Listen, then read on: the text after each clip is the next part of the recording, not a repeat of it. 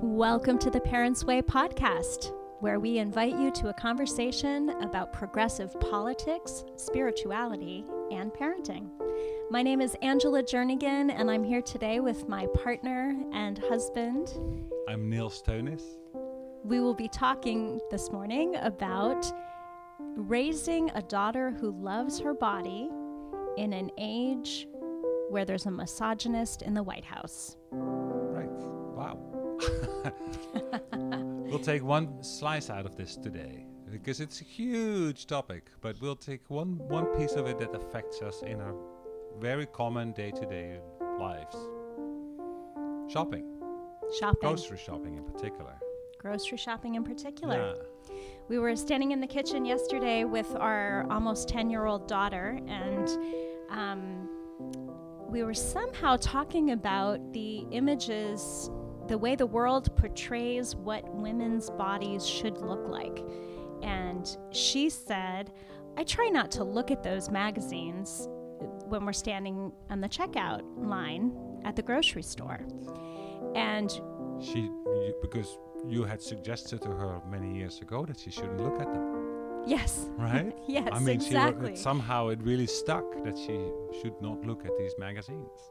Yes. Yeah. I, I was just really pleased because I realized, oh, she she internalized that. Yeah. That when she was a little little girl and we were at CVS, um, and there was the first time I saw her aware of a magazine with a woman in a bikini on the cover, and I said, "Oh, honey, don't look at that. That's you know, that's a very silly picture of a woman." Um, and I turned the magazine over, and that began a practice of avoiding the aisle with the magazines, turning the magazines over if we couldn't avoid them. Yeah. And it's just been kind of part of how we engage the world. Right. And to be clear, it wasn't the bikini that was your objection. No, the bikini was not my objection. I've been known to wear a bikini myself. In Leah's presence. in Leah's presence. Right. Yes. No, no. It was um the skinny woman with uh, no hips and no a- like flat abs and just the the image right. of the skinny white woman um, that's held up again and again and again and again as what quote unquote pretty looks like. Right. And we know that these images, they're not, I mean, even the models can be very skinny and they still Photoshop these images to make him look even more unnaturally thin. Exactly. So, yeah. so yesterday we were standing in the kitchen and we were talking again about about the images and the many many confusions out there around what is a normal healthy looking body Right. especially a female body and she said oh i try not to look at those images um, on magazines and i felt very proud and pleased that she had internalized this little act of protest. And I told her that when I was a kid, I don't know that I had told her this before, when I was in high school, I had a subscription to Shape magazine, which was a plus sized magazine. Um, and I was a very small woman girl um, at the time, but I realized that when I was looking through fashion magazines with skinny, skinny models, at the end of the magazine, I would feel terrible about myself.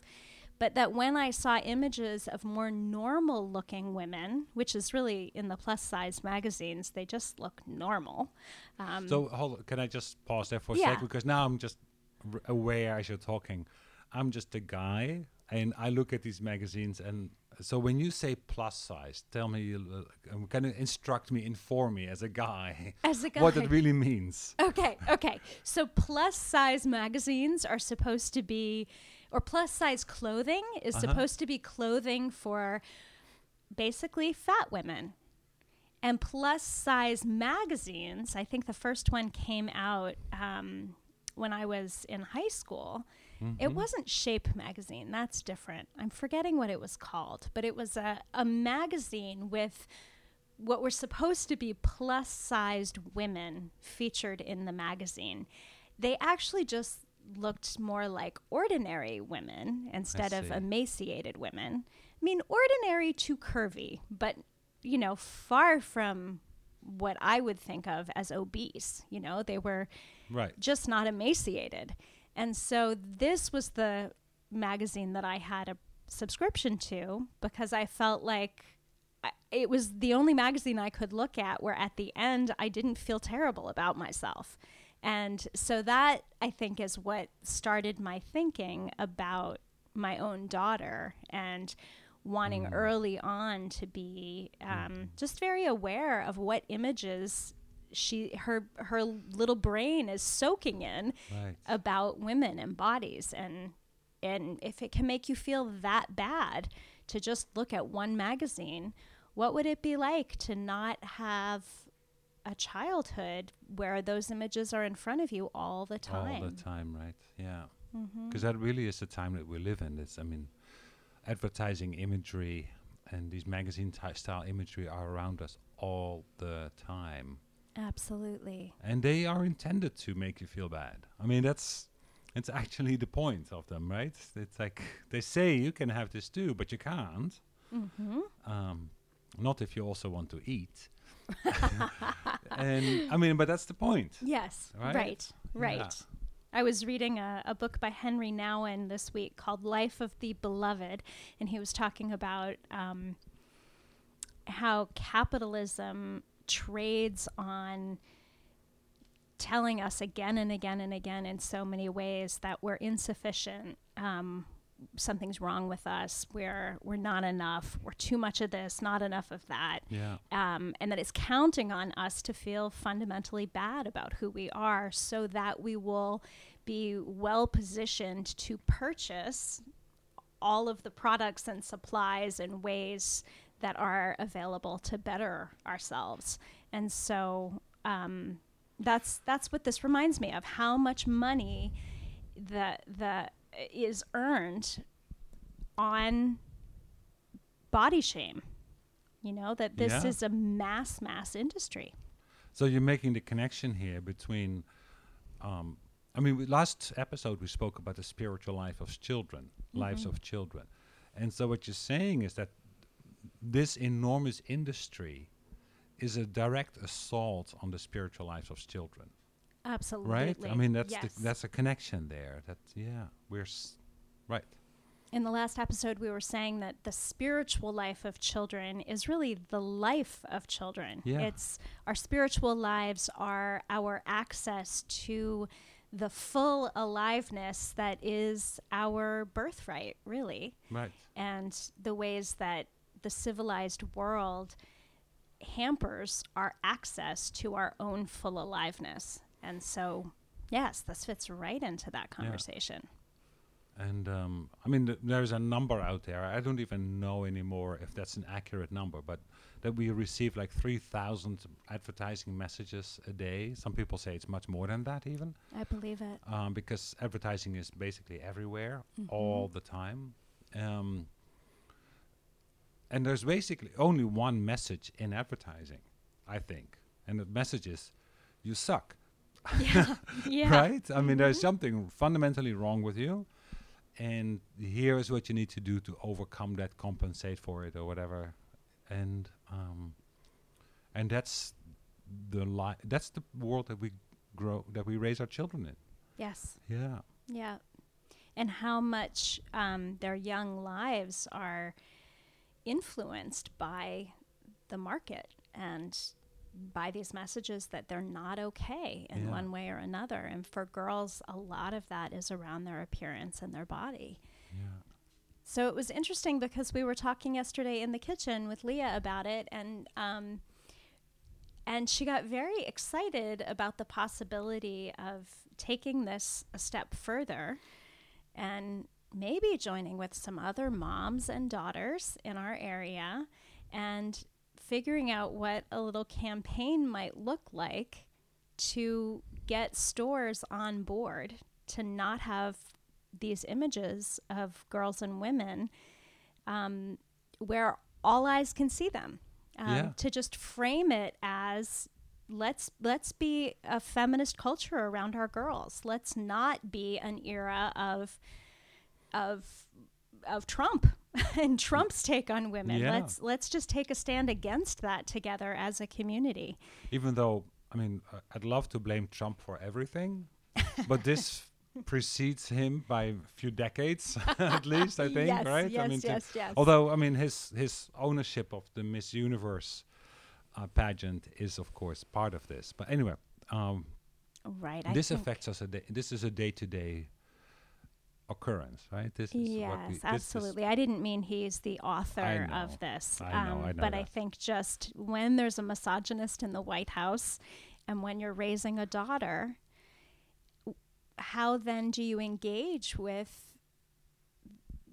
the civilized world and all of its mm-hmm. misinformation about girls and women? And so Yeah. I've I'm just kind of intrigued. I don't know if we'll actually do it together, but I'm intrigued by with it, with the idea um, mostly because I think it would be a fabulous thing to join with other moms and daughters around, and f- and to have even these small ways of taking a stance and and letting our daughters know there's a there's a moment of choice about how deeply we're going to take these in and that Yeah. even though of course some of these attitudes about our bodies are going to get in. I mean, I think it's very hard to escape the the self-criticism of one's own appearance as anybody in this culture, but especially if you're female.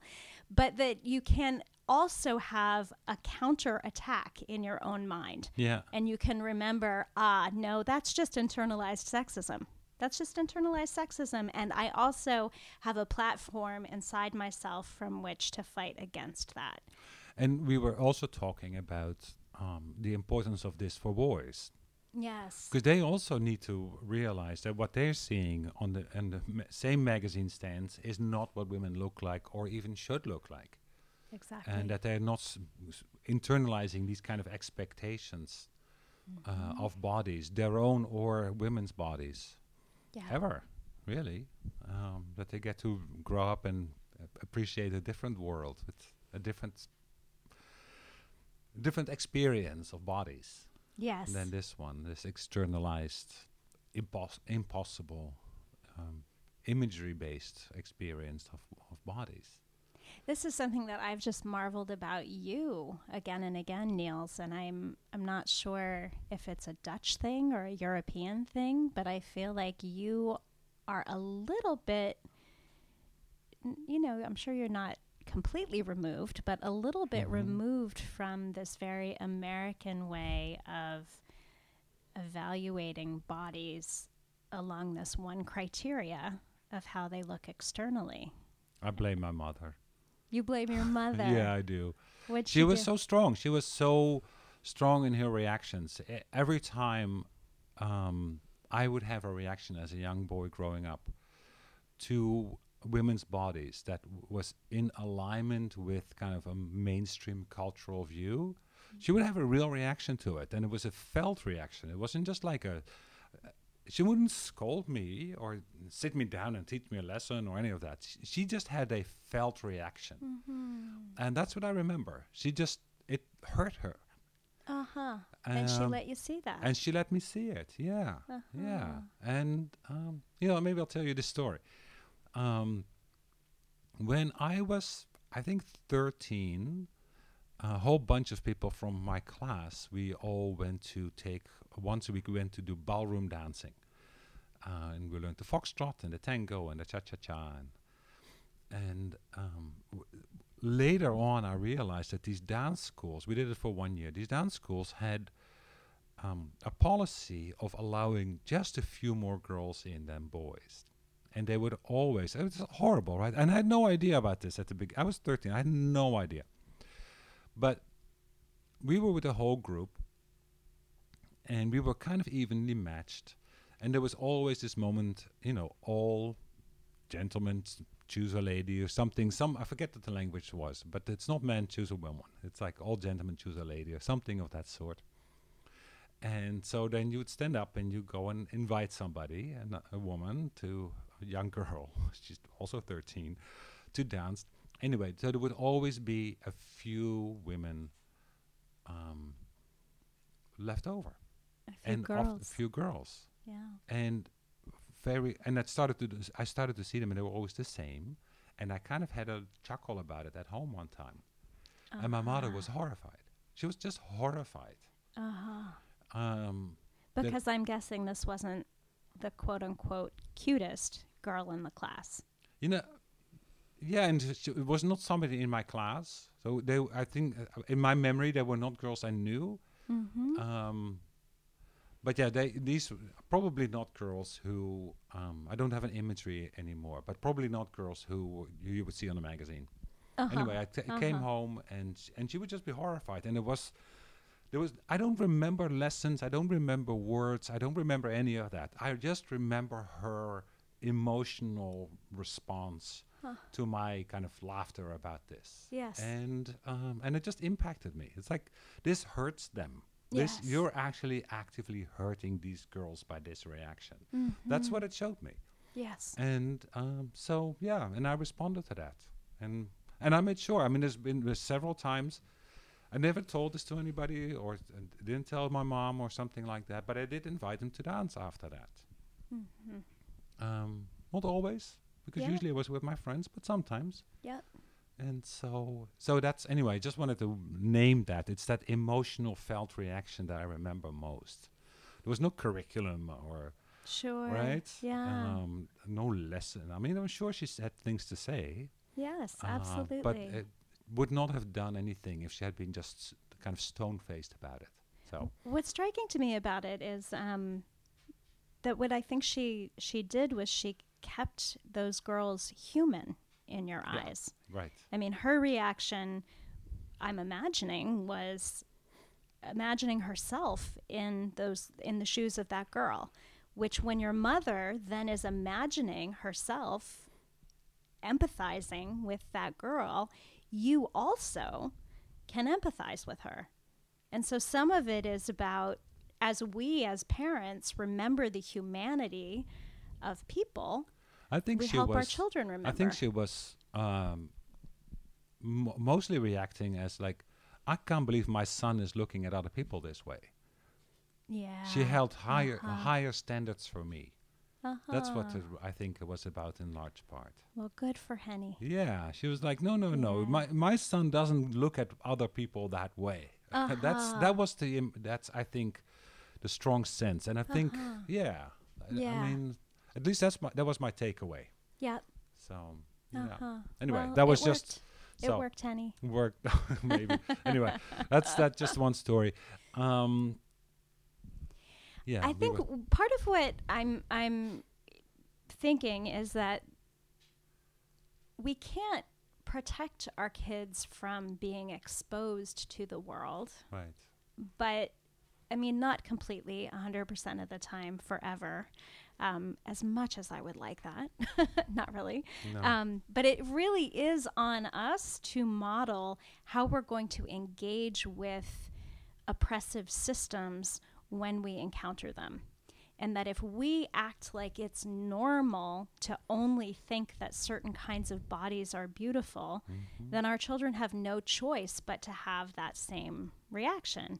And so some of it is about, like, I'm remembering also um, the book Playful Parenting by Larry Cohen. Uh huh.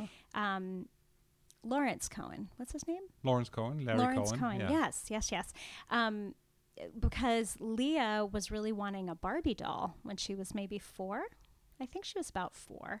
And I went back and forth because I had not been allowed to have Barbie dolls, which didn't really solve the problem. It just made me covet the Barbie dolls of all my friends and almost gave me a bit of a Barbie doll obsession. Uh huh. Um, but so I went to Larry Cohen's book because he talks about entering into play with children around the things like violent play or when they're working out through play their feelings about things in the larger culture. I think he was talking about gunplay. Uh huh. Um, but I borrowed from this um, the idea that maybe it was going to be okay for her to have a Barbie doll, but a lot would be said by what my reaction was to the Barbie doll. And so so we regularly talked about like, oh, Barbie's great, but we feel so bad for her because she's so clearly underfed. Um, and and that became kind of a regular theme like poor Barbie, poor Barbie because if she were a real grown size person, she wouldn't even be able to hold her head up. She's so skinny. And Right. um, so we started the conversation and um, and and then also turned Barbie into an adventure hero who jumped off the couch and did flips through the air. She we were we weren't just keeping her as somebody you adorn and dress up and make sure she looks beautiful, um, but kind of pushing the edges of of what you would expect in Barbie doll play. You're awesome. Well, no, it's just great. It's just only great. through panicking. Well, you know, panicking, asking yeah, for help, yeah, reaching out. Sure. Yeah. Yeah.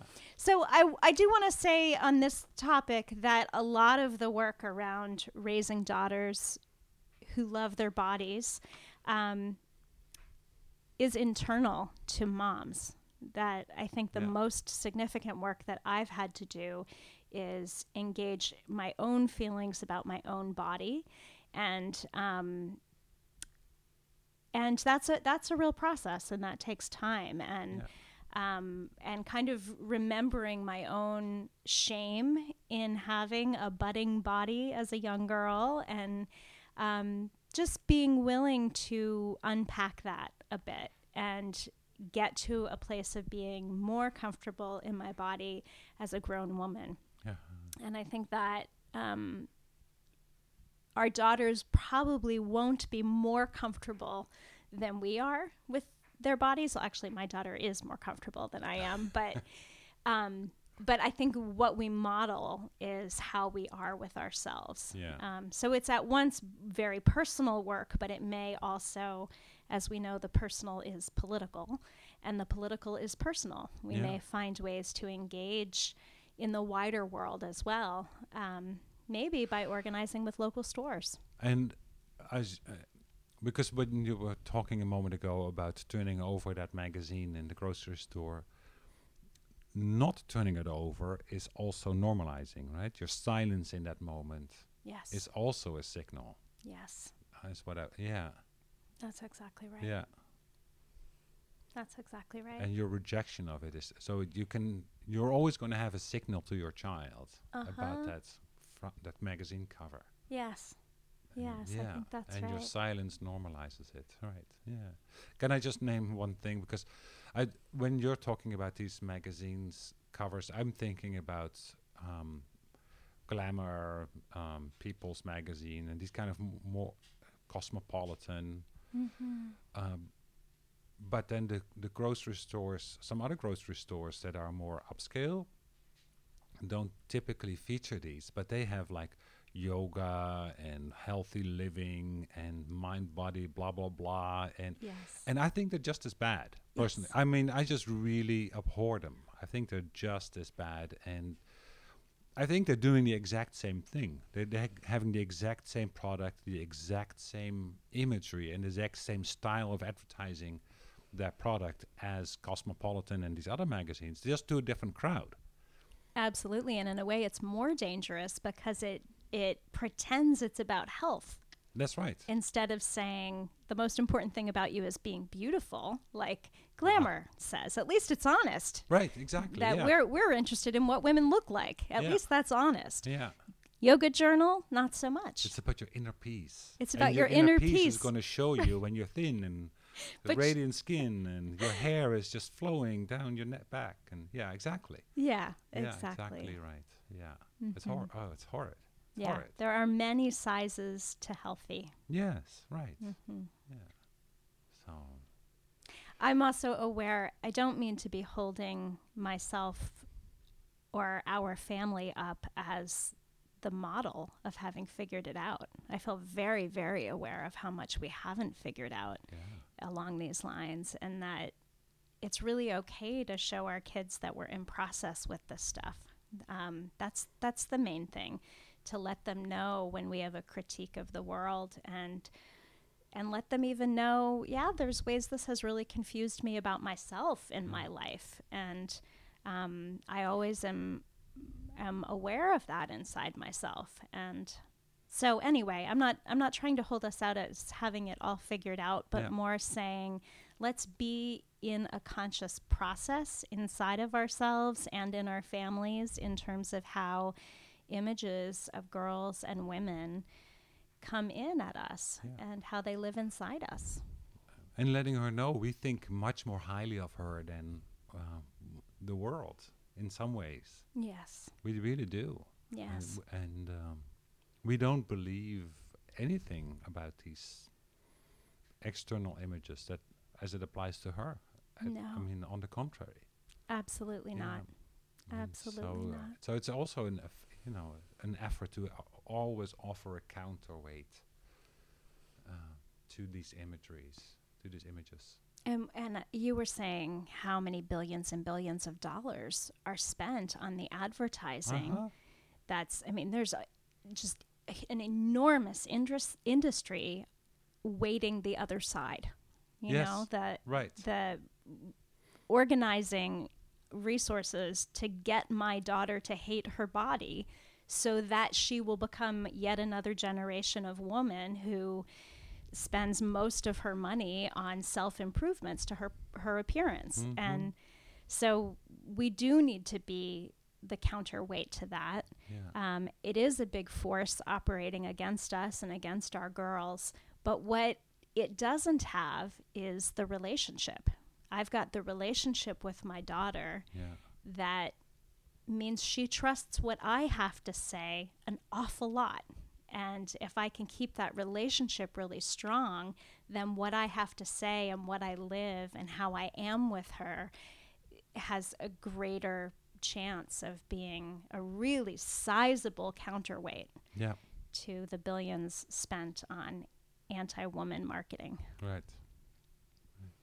Right.